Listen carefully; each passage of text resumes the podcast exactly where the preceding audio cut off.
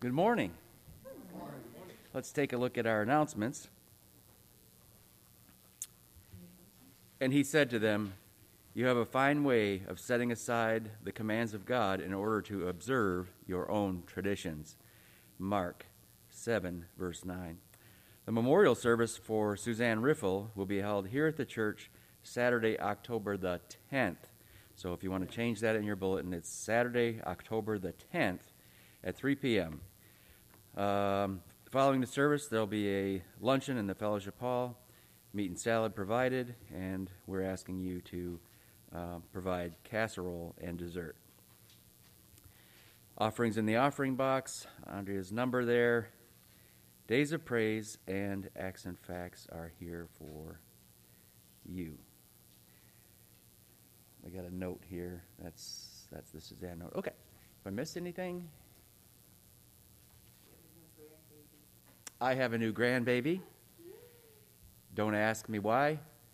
Avonlea, Virginia. We have we have uh, a lot of names to remember. That's that's number eight. It's Avonlea, like Avon Lee, Avonlea, and she's beautiful. So, um, All right, we have a responsive reading this morning uh, Psalm 145. I don't have a page in the Trinity, and I don't have a Trinity, so I need one. Thank you. 838 in the Trinity. Psalm 145.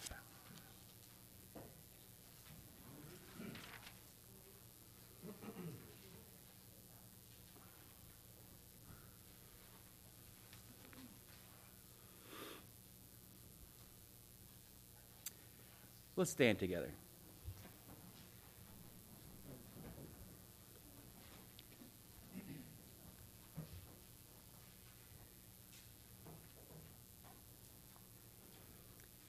I will exalt you, my God, the King. I will praise your name forever and ever. Every day I will praise you and extol your name forever and ever. Great is the Lord and most worthy of praise. His greatness no one can fathom. One generation will commend your works to another. They will tell of your mighty acts. They will speak of the glorious splendor of your majesty, and I will meditate on your wonderful works. They will tell of the power of your awesome works, and I will proclaim your great deeds. They will celebrate your abundant goodness and joyfully sing of your righteousness. The Lord is gracious and compassionate, slow to anger, and rich in love. The Lord is good to all. He has compassion on all he has made. All you have made will praise you, O Lord. Your saints will extol you. They will tell of the glory of your kingdom and speak of your might. so that all men may know of your mighty acts and the glorious splendor of your kingdom. Your kingdom is an everlasting kingdom, and your dominion endures through all generations. The Lord is faithful to all his promises and loving toward all he has made. The Lord upholds all those who fall and lifts up all who are bowed down. The eyes of all look to you, and you give them their food at the proper time. You open your hands and satisfy the desires of every living thing. The Lord is righteous in all his ways and loving toward all he has made. The Lord is near to all who call on him, to all who call on him in truth. He fulfills the desires of those who fear him. He hears their cry and saves them. The Lord watches over all who love him, but all the wicked he will destroy. My mouth will speak in praise of the Lord. Let every creature praise his holy name forever and ever. Amen. Let's ask the Lord to bless us as we meet together. Phil, can I ask you to open today? Father in heaven, as we come before you this glorious morning that you have made for our benefit, for our good and your glory, we come in humble appreciation, Lord, that you have deigned to save us from the depths of destruction and put us essentially at your right hand. We thank you for the blessings that you've given to us even on this day, Lord. Even though some of us may be suffering or have difficulties, Lord, we understand that your will will be done in our lives for our good and your glory. We think of our nation, Lord, and ask that your hand be upon us in these difficult times, that you would give guidance to our leadership, watch over and protect us, Lord, and administer the justice as it may. Be with our pastor as he brings forth a message, let the words from his lips drip down and seep into our souls, convict us, those of us that don't know you, Lord. But those of us that do, Father, give us a continued reassurance in your might, in your majesty, in your glory. Watch over and protect us this hour, Lord. Be with us, grant us peace, give us wisdom, and let us seek your face in this message. Father, we pray in the name of Christ our Savior. Amen. Amen. Remain standing.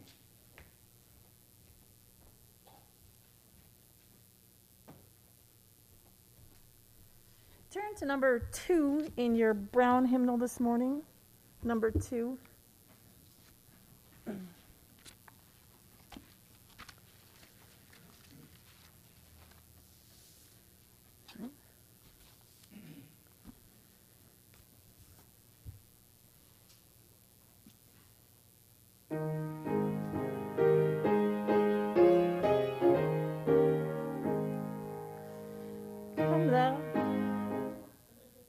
Two in the In the red.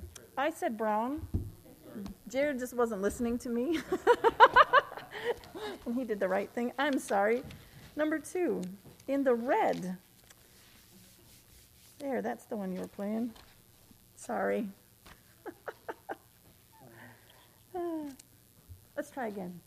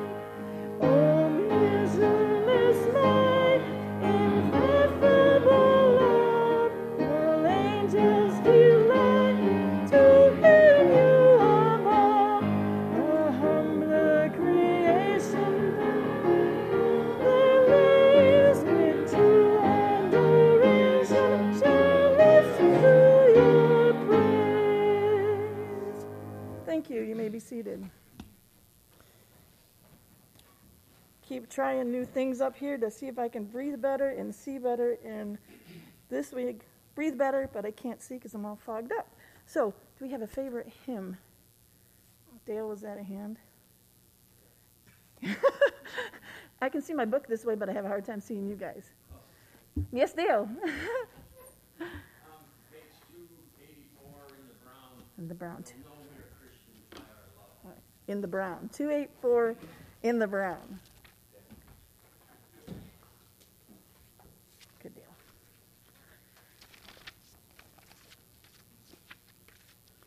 Did you tell me your reason and I already forgot? Um, no, I didn't tell you yet, but I Okay. it's just a, a way that Christians, we try to live their lives as hard as it is. Amen. All right, 284 in the brown.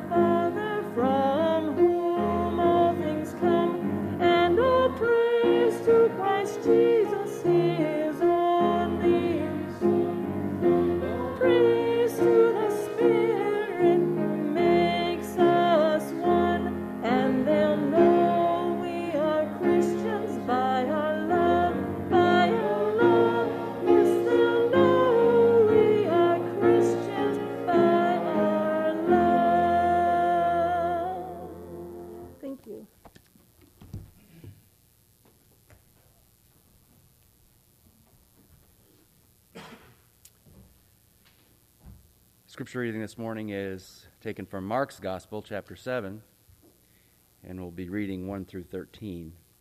That's page 1563 in the Pew Bible.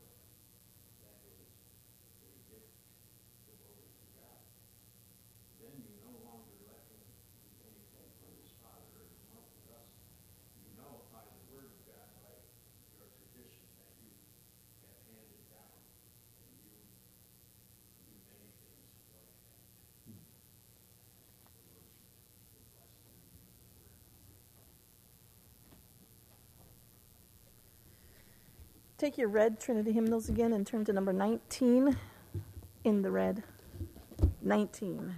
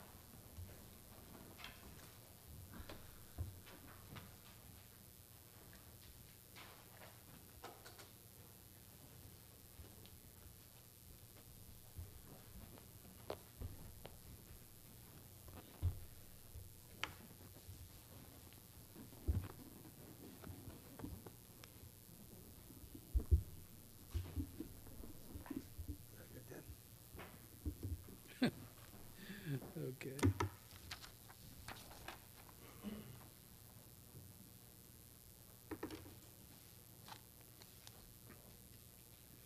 Our text this morning is Mark chapter 7. Mark chapter 7.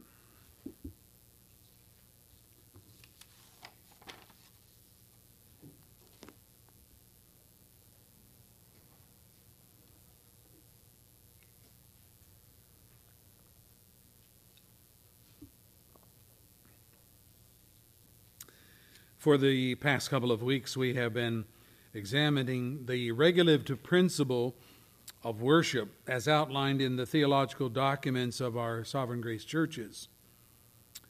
The regulative principle of worship in Christian theology teaches that the public worship of God should include those and only those elements that are instituted, commanded, or appointed by or given by example in the Bible. In other words, it is the belief that God institutes in Scripture whatever He requires for worship in the church, and everything else should be avoided. You say, well, don't all churches believe that? Well, no. We read a text today in Mark 7 where, uh, in fact, the Jews were following their traditions rather than the Scriptures, and they were elevating their traditions over the Scriptures. Should be the other way around. We've been looking at this whole idea of how to worship. We studied first the sin of Aaron's two sons, Nadab and Abihu, who were priests, who took it upon themselves to use unauthorized fire, the scripture says, in the burning of incense as part of the Jewish worship. The fire was to come from the altar. Previously, they had done this, so they knew the protocol. But they did their own thing on this occasion, and they paid for it. They added worship, added to worship what they had not authorized. And you know what happened to them. They were struck dead by God for so doing. Fire came from that altar and consumed them. They were adding to worship. Last week, we looked at the sin of Uzzah, U Z Z A H, reaching out and touching the ark of God, which was in danger of tumbling from the cart, being used to transport uh, the ark from one location to another. Thus, they were subtracting from God's requirements of worship because the ark was not supposed to be put on a cart pulled by oxen. I mean, that's very precarious in itself when you think about it. But the ark was designed for transport. You remember there were two gold sockets on each side of the ark, and through those sockets they would put poles, and the Levites or priests would carry the ark on those poles, and the ark itself was covered so that it was not visible to the actual eyes of the people. But they just did their own thing. They, they thought they could do, and God struck them dead because of that. Both of these incidents in worship violated the regulative principle of Scripture. One added to God's rules of worship, the other subtracted from God's rule. Both of them were presumptuous, not faith. Presumption, not faith. Now, some have thought that this regulative principle is too tough or too old covenant to define worship in the new covenant age, our age, and so they devise what is called the normative principle. That's what we talk about this morning. And again, we are bound to the scriptures, not the traditions of men. So it's scripture over tradition not tradition over Scripture. That's how people get in, into trouble with God. As we come to our study, let's ask for His blessing.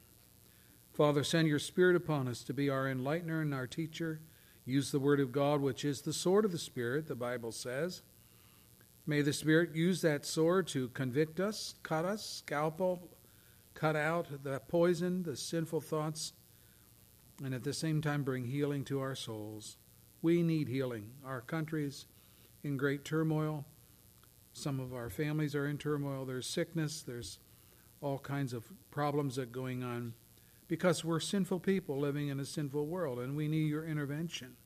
We need a Savior, and you are that Savior for us, O Lord, so declared in the Scriptures. Bless and honor yourself today.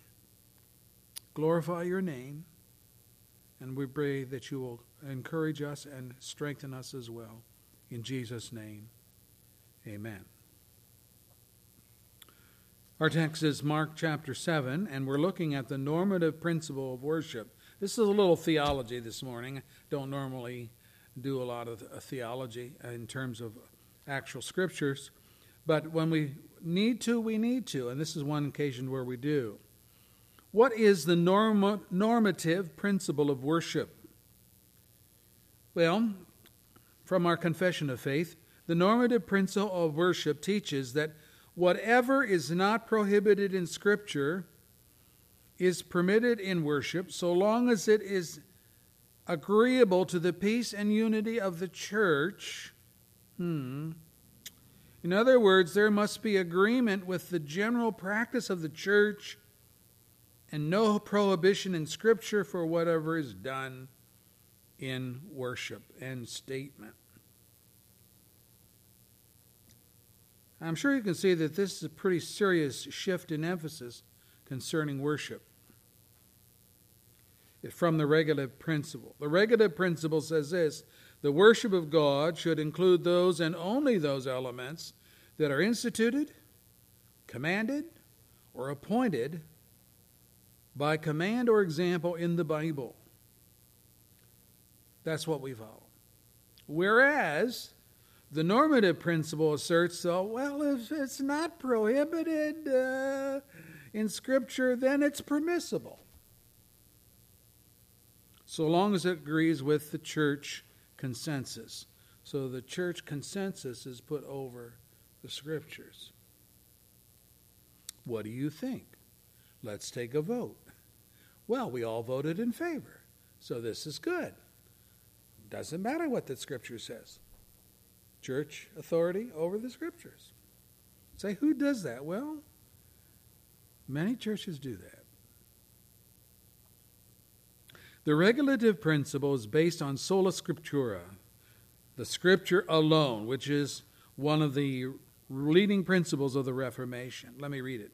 The Holy Scripture is the only the only sufficient, certain, and infallible rule of all saving knowledge, faith, and obedience. That's Article 1 of the Confession, paragraph 1. And paragraph 6 says, The whole counsel of God concerning all things necessary for his own glory and man's salvation, faith, and life is either expressly set down or necessarily contained in the Holy Scriptures to which nothing is to be added at any time, either by new revelations of the Spirit or by the traditions of men. End quote. Now I have to ask the question why would the reformers lean so heavily upon the principle of sola scriptura, the scriptures alone, as our only rule of Christian conduct? Why would they do that? Well, it is because in searching the scriptures, the reformers, Luther, Zwingli, Melanchthon, Calvin, to name four, and others, discovered that the Church of Rome had elevated both the church and tradition above the scriptures. And in so doing, they invented and ordained as doctrine things that are not found in the scriptures. And they said, that's okay. The church is over the scriptures, so the church can have its own doctrine. And the reformers said, no, no, you got that backwards. The scripture should dictate to the church, not the church dictating to the scripture. But they held out for that particular viewpoint. And so the worship of Mary was introduced to the church the sinless conception of Mary. These are not found in the scripture. Purgatory, indulgences. What are indulgences? The ticket, you buy a ticket to help get you out of hell. The Mass, the ongoing re sacrificing, re crucifying of Jesus week after week. That's all from tradition, not in the Scripture. So, the question comes Does the church define the Scriptures, or does the Scriptures define the church? And Rome said, Oh, well, the church defines the Scriptures. You will recall that Jesus locked horns with the Pharisees on this on his on this in his day over this very issue. It's found in the text, Matthew Mark 7. Let me read it for you. The Pharisees and some of the teachers of the law who had come from Jerusalem gathered around Jesus, and they saw some of his disciples eating food with hands that were unclean, that is, unwashed. The Pharisees and all the Jews do not eat unless they give their hands a ceremonial washing, holding to the tradition of the elders. When they come from the marketplace, they do not eat unless they wash. They observe many other traditions, such as the washing of cups and pitchers and kettles. And so the Pharisees and teachers of the law asked Jesus, Why don't your disciples live up according to the tradition of the elders instead of eating their food with unclean hands? And he replied, Isaiah was right when he prophesied about you hypocrites, as it is written, These people honor me with their lips, but their hearts are far from me. They worship me in vain. Their teachings are but rules taught by men. You have let go of the commands of God and are holding on to the traditions of men. And he said to them, You have a fine way of setting aside the commands of God in order to observe your own traditions. Mark 7, first nine verses, our text. That was the problem. What do we live our lives by? How do we worship God? Do we go according to human traditions that are over the Scripture? Or do we have the Scriptures being over human traditions? Well, there's a problem in the normative principle. The bottom line is this what is approved or practiced in the worship of God becomes a matter of personal preference or taste, so long as no prohibition can be found in the scripture. Now just think about that. That's the problem of the normative principle. Let me read it again. What is approved or practiced in the worship of God becomes a matter of personal preference, personal taste, so long as no prohibition can be found in the scripture. End of quote. I want you to think of this. Although the Bible has a list of do's and don'ts in Scripture, when it comes to worshiping God, more, much more, is left unsaid. So, if the unsaid becomes the basis for worship and what can be done, it opens the door to the imaginations and the inventions of men. It's like saying anything goes so long as it does not violate a clear prohibition in Scripture, we should be allowed to do it. We find churches today that operate on this principle charismatic sensationalism, contemporary worship, seeker sensitive programs, appeals to felt needs, dance, drama, rock bands, etc have all ridden to popularity on the mantra, well, God doesn't prohibit this. There are professing conservative churches in America which have bars built into their buildings, movie theaters in their buildings, coffee houses, and so on, every bit as guilty of Jesus' condemnation of the people of his day when he accused them, saying, Jesus entered the temple and drove out all who were buying and selling there. He overturned the tables and the money changers and the benches of those selling doves. It is written, He said to them, My house will be called a house of prayer, but you are making it a den of robbers.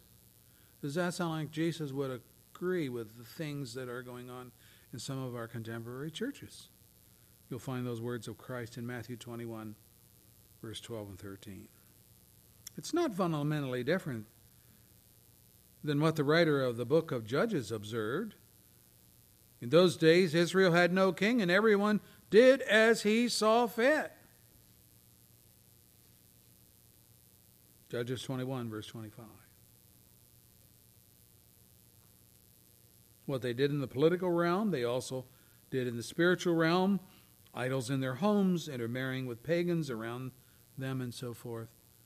And the whole thing started to fall apart. Oh, they even did more. They God had warned them, break down their altars, that is the idols, you see. Smash their sacred stones, burn their Ashtoreth poles in the fire, cut down the idols of their gods, wipe out their names from the places from those places. You must not worship the Lord your God in their way. Wow. Not just don't worship their idols, but don't worship your God in their way, with their methodology. But you are to seek the place the Lord your God will choose from all your tribes to put his name there for his dwelling. To that place you must go, and there bring your burnt offerings and sacrifices, your tithes and special gifts. And when you have vowed to give your financial offerings, and the firstborn of your herds and flocks, there in the presence of the Lord your God, you and your family shall eat and shall rejoice in everything you have put your hand to, because the Lord your God has blessed you. You are not to do as we are doing here today, everyone as he sees fit. Deuteronomy 12, verse 3 and following. So there was a transition, a change. place of worship was set up. You're not to do your own thing. You are to follow the regulations of the Holy Scriptures. Human nature, being what it is, the normative principle, do whatever is not prohibited, opens up a whole can of worms of worship.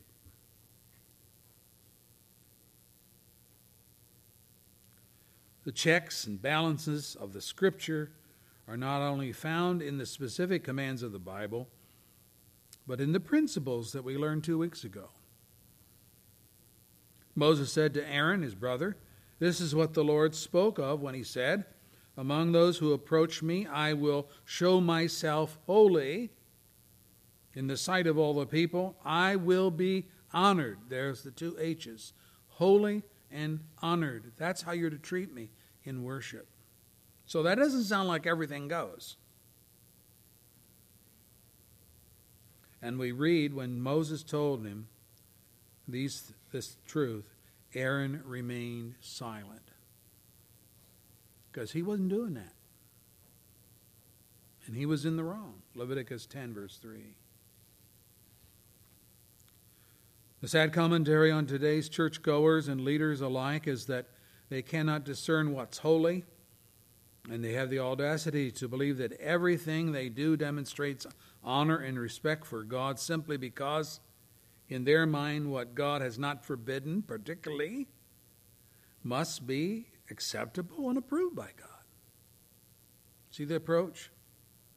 I, I look in the scripture and I can't see that God prohibited this or that. So I guess it's okay.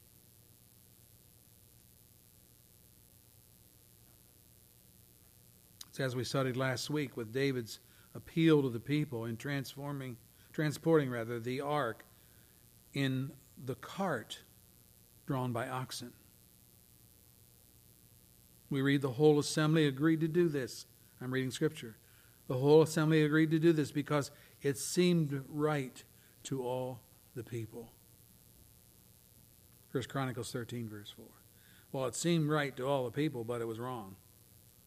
because God had specifically said that the cart was to be, the ark was to be transported on the priest's shoulders using rods that went through particular sleeves on the side, each side of the ark that enabled them as priests to carry it. But no, they didn't want to do that. They just stuck the box in a cart drawn by oxen. And you can just see that thing going down the road, rocking back and forth. Dirt road, pulled by oxen. It was inevitable that it was going to tip over. And it did tip over. And Uzzah reached out to steady it, and God struck him dead because it was to be holy and honorably transported, and they were doing their own thing. So, in that case, uh, what it seemed right had a specific command of God prohibiting it. The ark was to be carried on the shoulders of the priests. Well, where'd they get the idea of putting it in a cart? From the Philistines? From the pagans? You remember they sent the cart back to, they had captured the cart, ark in a, in a battle, and they sent it back to Israel on an ox cart. Say, well, okay, yeah, well, okay, that's where they got. Well, but that's the Philistines. They didn't know God. They didn't have the scriptures. And God allowed that to happen and but that wasn't that didn't become the rule then just because God allowed it on that occasion. These were pagan people that didn't know any better. But Israel knew better, or we would think.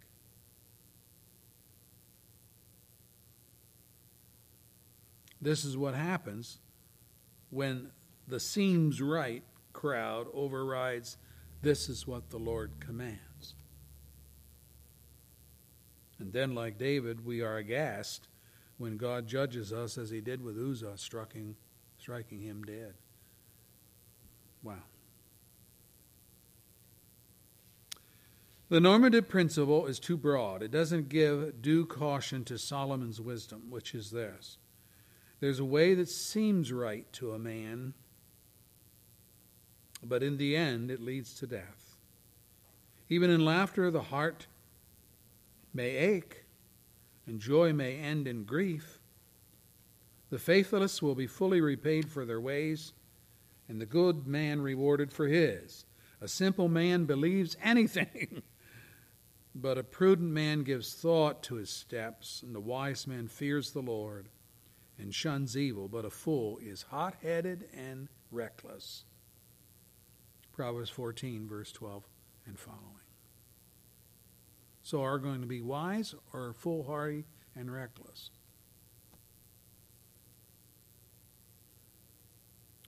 It's interesting to observe that these those churches which follow the regulative principle that is that scripture must command or approve or model are the grace churches whose appreciation for the authority of the scriptures undergirds all that is done in worship whereas those churches which oscillate towards the normative principle anything goes if it's not prohibited they are the churches where God's word in preaching and practice takes a back seat to what?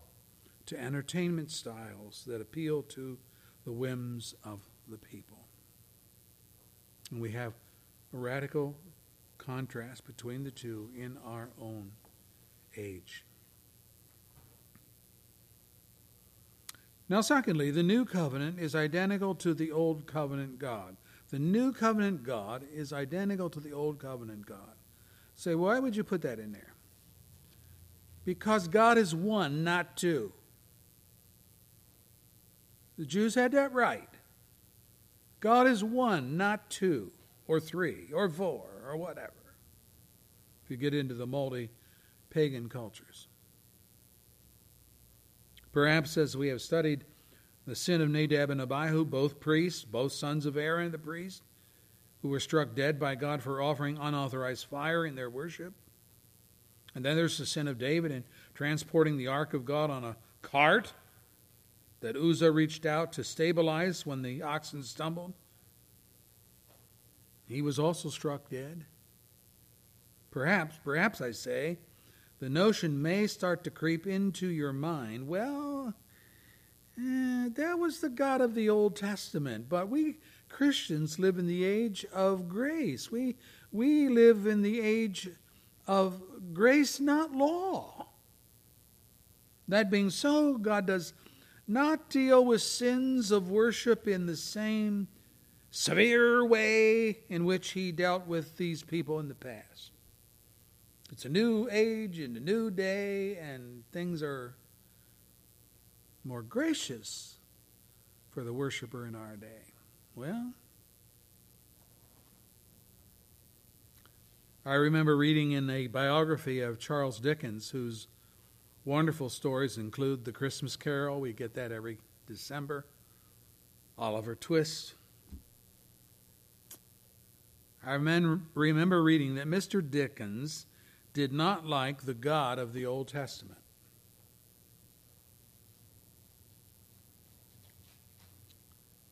He wrote a little story, Bible storybook for his children called The Life of Our Lord, so that his children, he had 10 kids,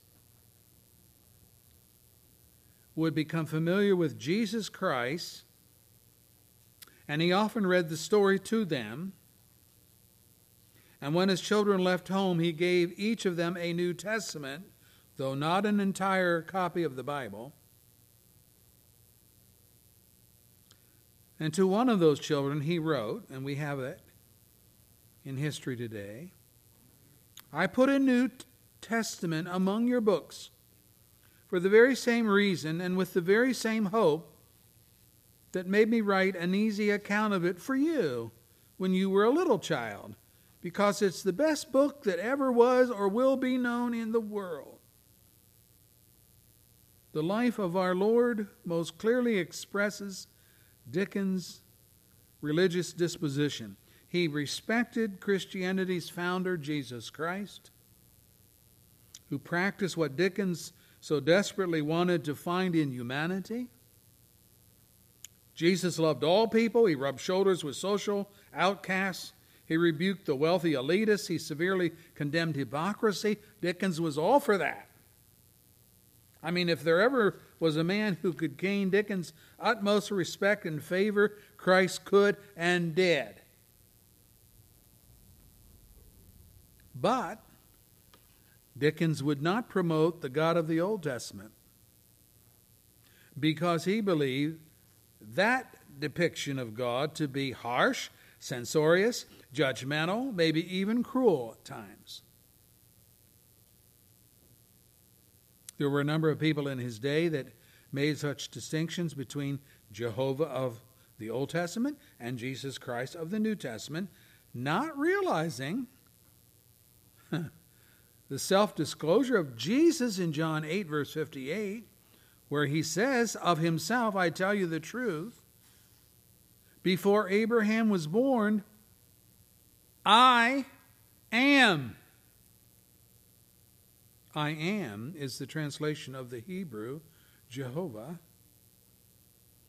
the eternally present one. Jesus' audience got the message, but they didn't like what they heard. Verse 59 of that chapter says, At this they picked up stones to stone him because Jesus hid himself, but Jesus, excuse me, hid himself, slipping away through the temple grounds. No doubt what disturbed Dickens in his day was his perception that a God of love could not mete out such terrible judgments on sinners as is found in the Old Testament. His way of handling this seeming dichotomy was to ignore or downplay the God of the Old Testament while exalting Jesus Christ of the New Testament. He did not see that God is one, not two. The Jehovah of the Old Testament, Jesus says, I was him. I am. I was that. God. God is one, not two. That brings us then to the case of Ananias and Sapphira in the book of Acts.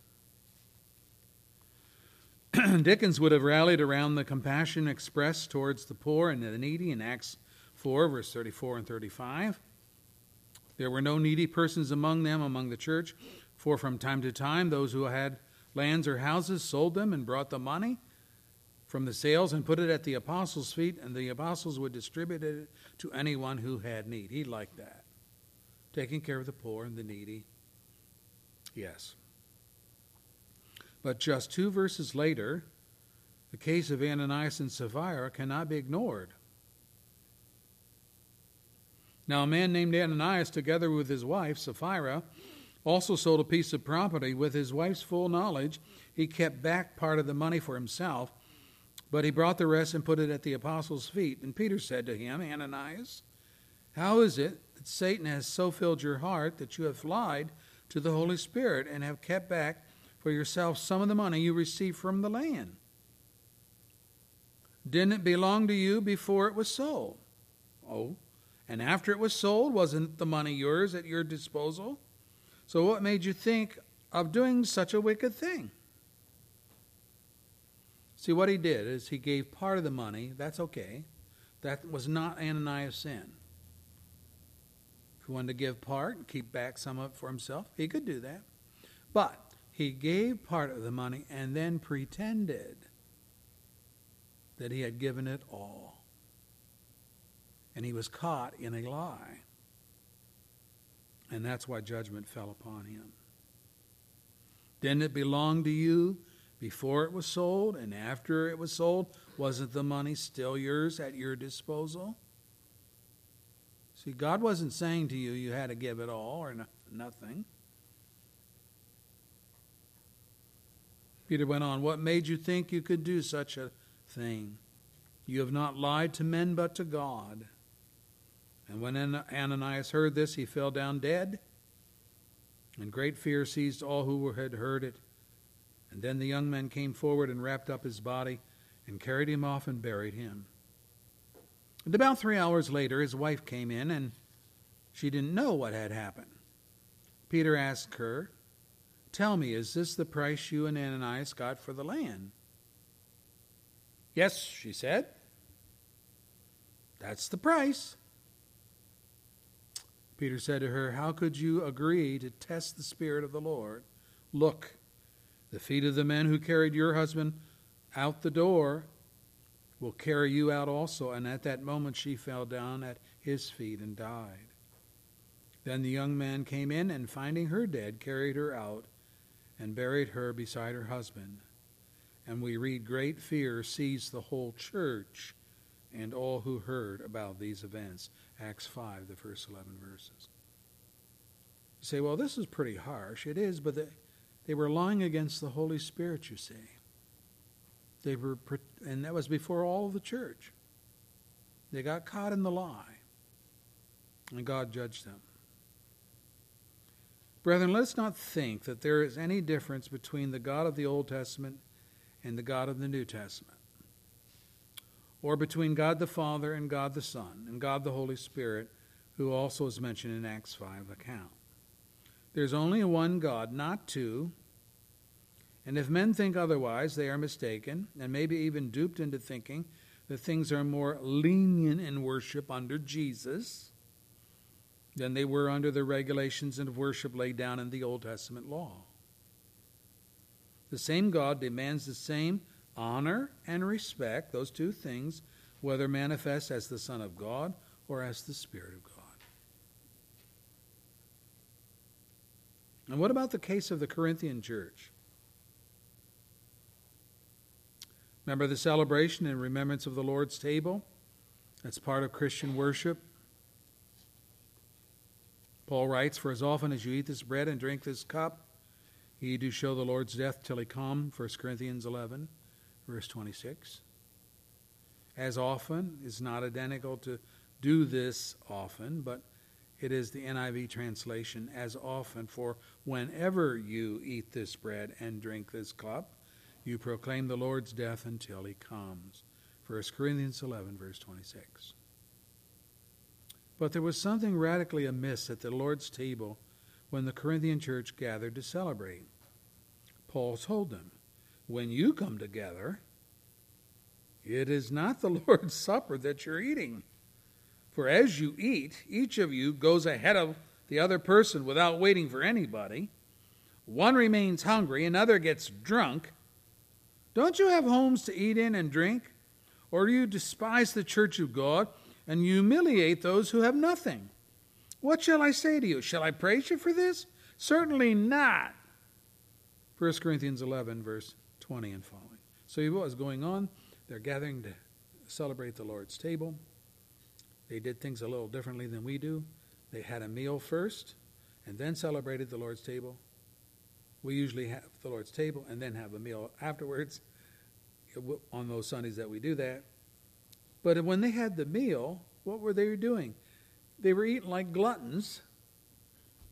Yeah, each one was supposed to bring something to eat and share, but the poor can't come up with the opulence that the rich can come up with.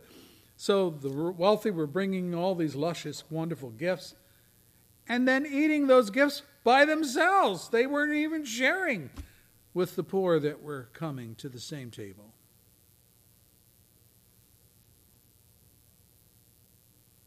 Humiliating the poor, and God judged them for that. Can you believe that? Coming in remembrance of the sacrifice of Jesus, his cross work, the death, burial, resurrection, coming to that ordinance with such selfish greed in their heart that exhibited itself around the table, hogging the food, getting drunk. And the poor, you guys go over, sit over there somewhere. You don't get any of our food. And that's the way things were going. On those communion Sundays when we have a dinner here at the church, we do the Lord's table first, and then we dismiss to Fellowship Hall for our dinner. The Corinthians were following the pattern laid out by Jesus the night of his crucifixion Passover dinner first, then he initiated what we know as the Lord's table. What was the problem? Well, at the dinner, they were sinning against the have nots by hogging all their own food and not sharing with the poor who had little or nothing to eat. And they were drinking more wine than they should have, so that by the time they got to the celebration of the Lord's table, they were inebriated. Can you imagine that? Unbelievable. And they thought that was going to be acceptable. So they came to the worship, remembrance of Jesus' death, burial, and resurrection in, the, in that state. The price paid for their sin with, with obvious and blatant sin towards the poor, and the needy, and disrespect for God in a most unholy state of selfishness and drunkenness. And Paul could not commend them for this. No, he did the opposite. He rebuked them strongly, accusing them of, and let me read it for you, despising the church of God and humiliating those who have nothing. How can you do that with your brothers and sisters? How, how can you treat them that way? Well, they didn't bring enough food. That's because they're poor.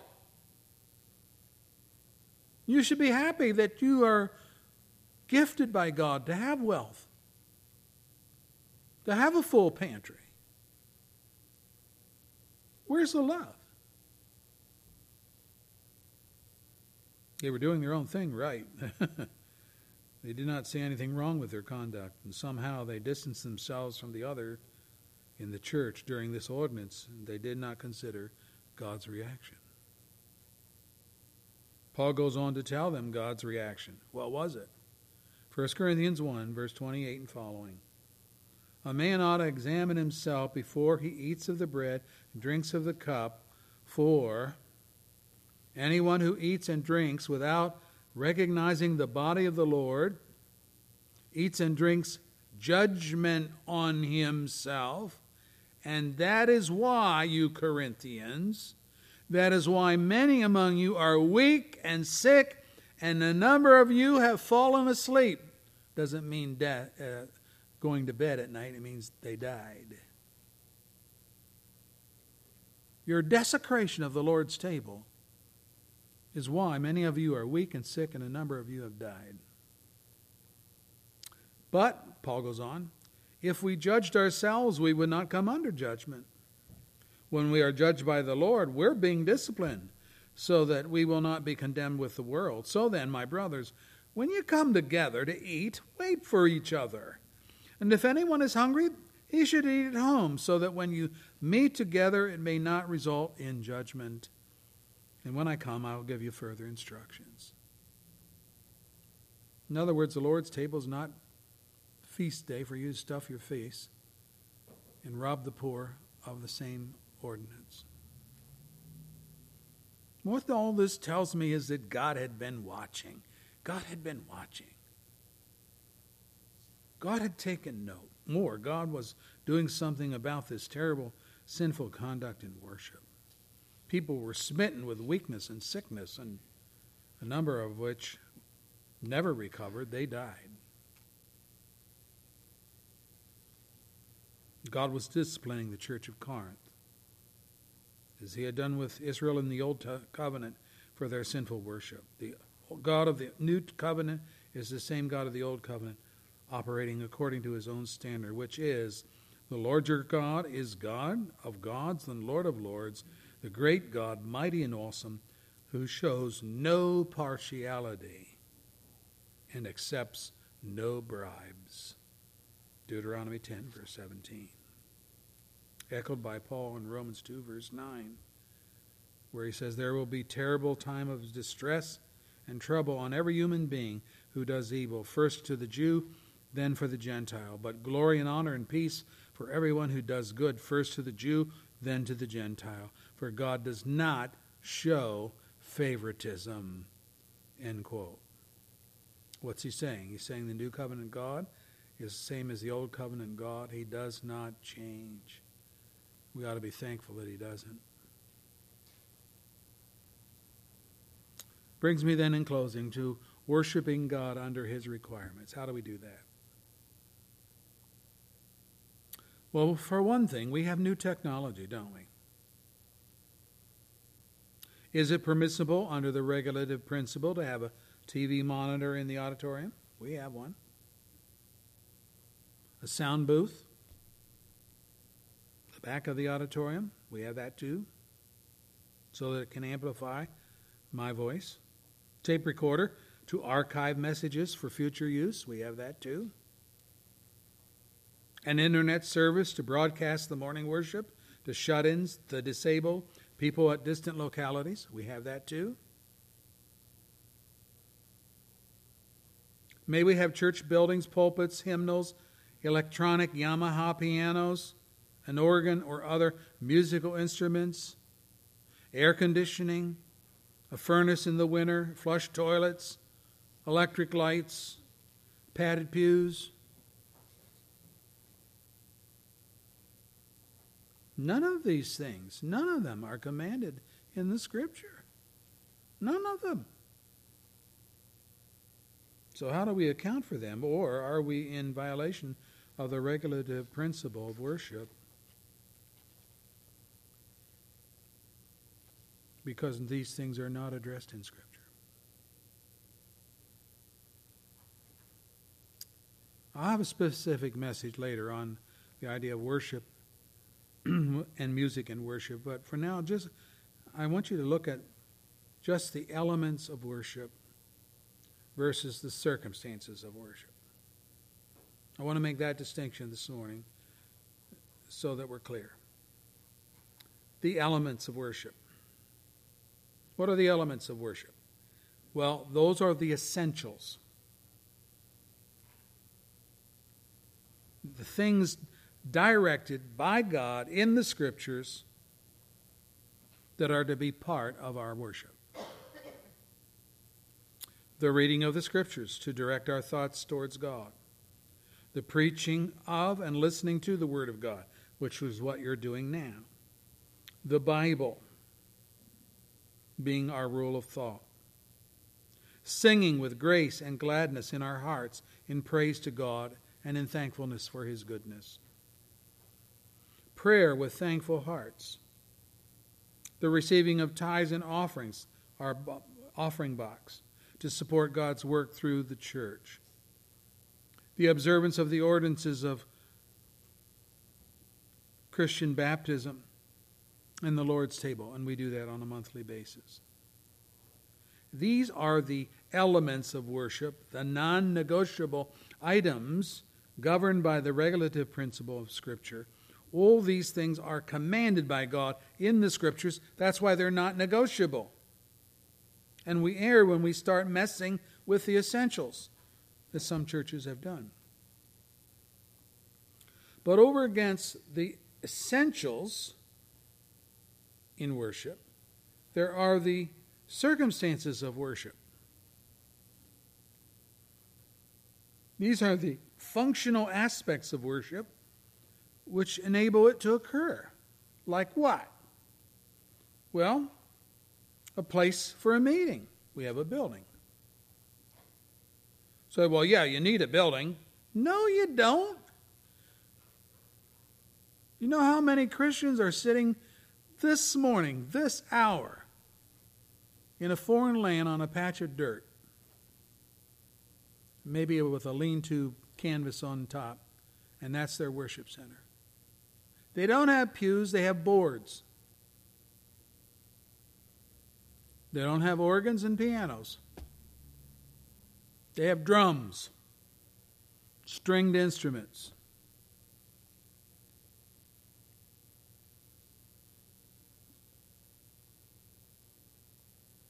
So the elements of worship don't change, but the circumstances do. The place of meeting, the time of day, whether you're going to use a pew or a chair or just sit on the ground. Musical instruments. Are you going to have a piano? Yes or no? What kind? Are you going to use TV monitors, hymnals, computers, soundboards, equipment in a sound room, indoor plumbing? The list is practically endless. But all circumstances will vary from country to country, from season to season, from place to place. I mean, think about this. How silly would it be to insist on a furnace for churches in Africa? But again, they might like air conditioning if electricity were available. Oh, and if they had electricity, they might be able to have a pump down inside a well to pull water up instead of having to carry things by buckets. I remember one of our missionaries asked for that. Do you remember that? We raised money so they could have a well. They had the well, I, I mean, so they could put an electric pump down in there.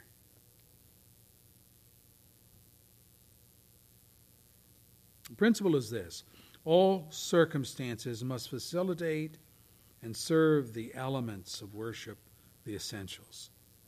The circumstances serve the essentials. And they must never rise to the same status as the elements of worship, the must haves of worship. People can sing praise to God without instruments. They can. They do. Preachers can preach without pulpits, without sound amplification. Done it for many years. People can sit on benches or sit on the ground to listen.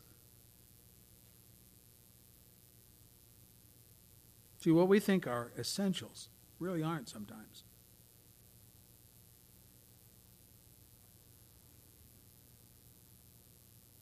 Nor may we introduce things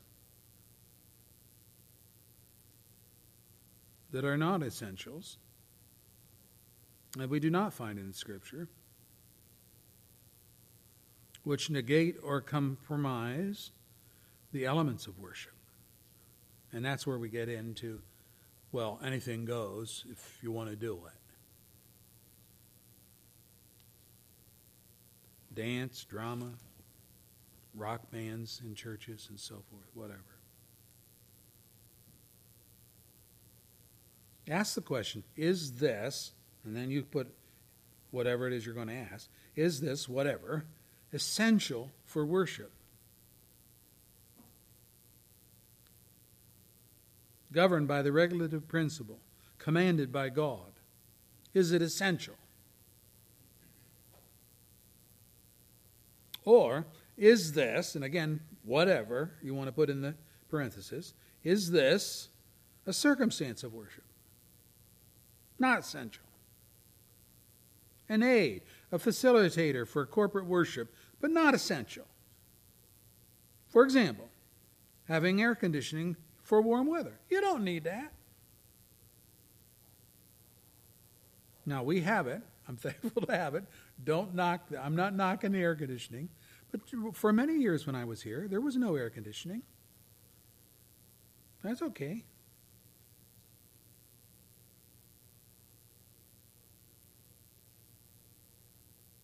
You need electricity to worship?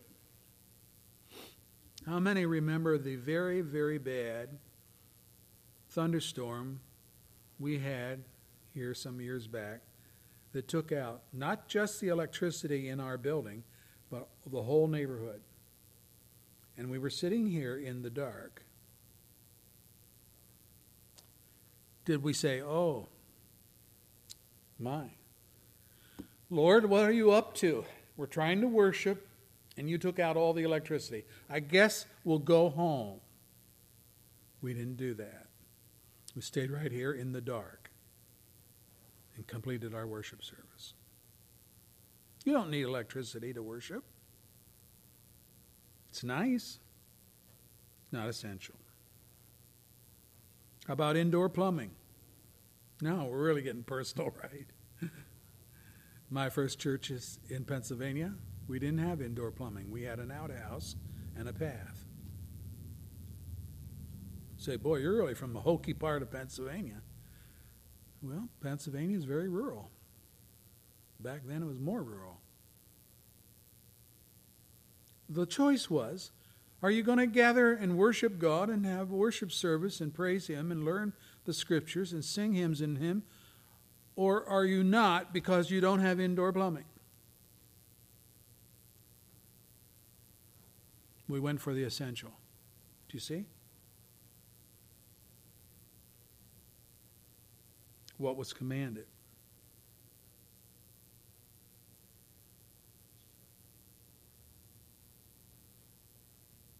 You don't need AC, you don't need electricity, you don't need indoor plumbing.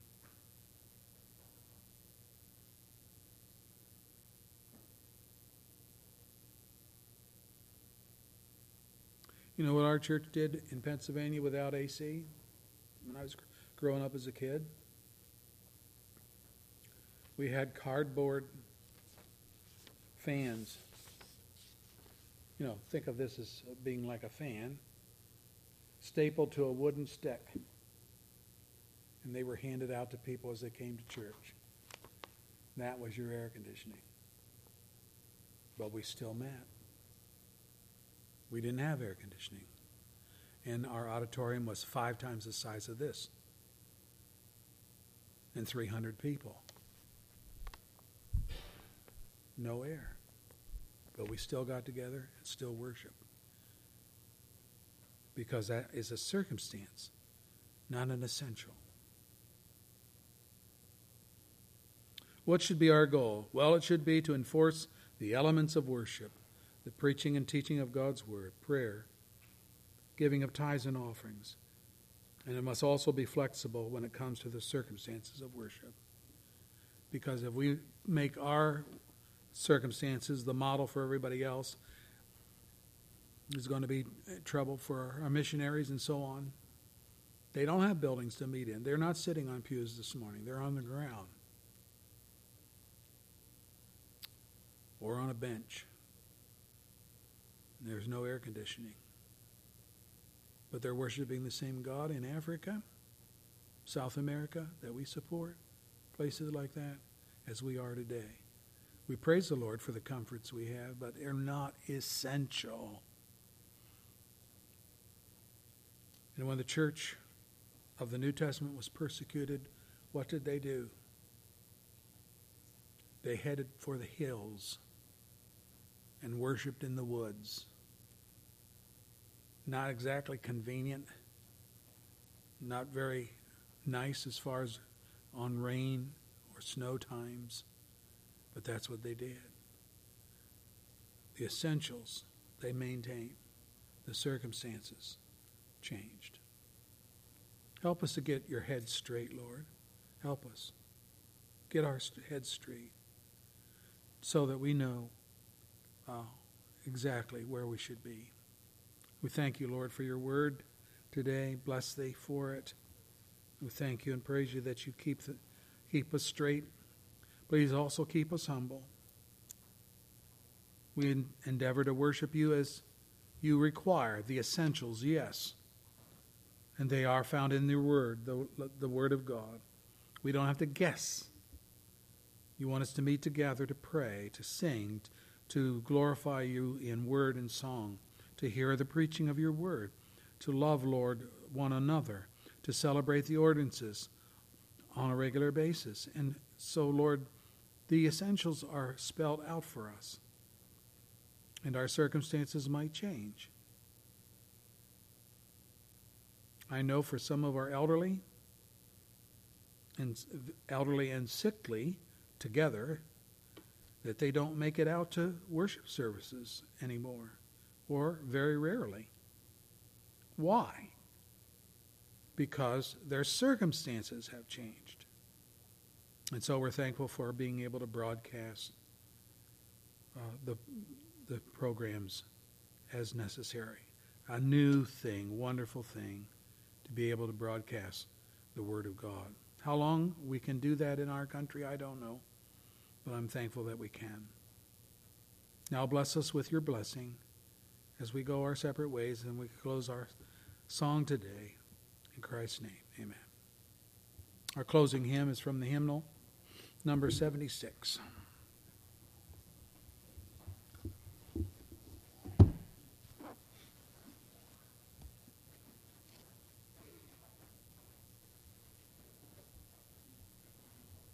Let's stand together as we sing.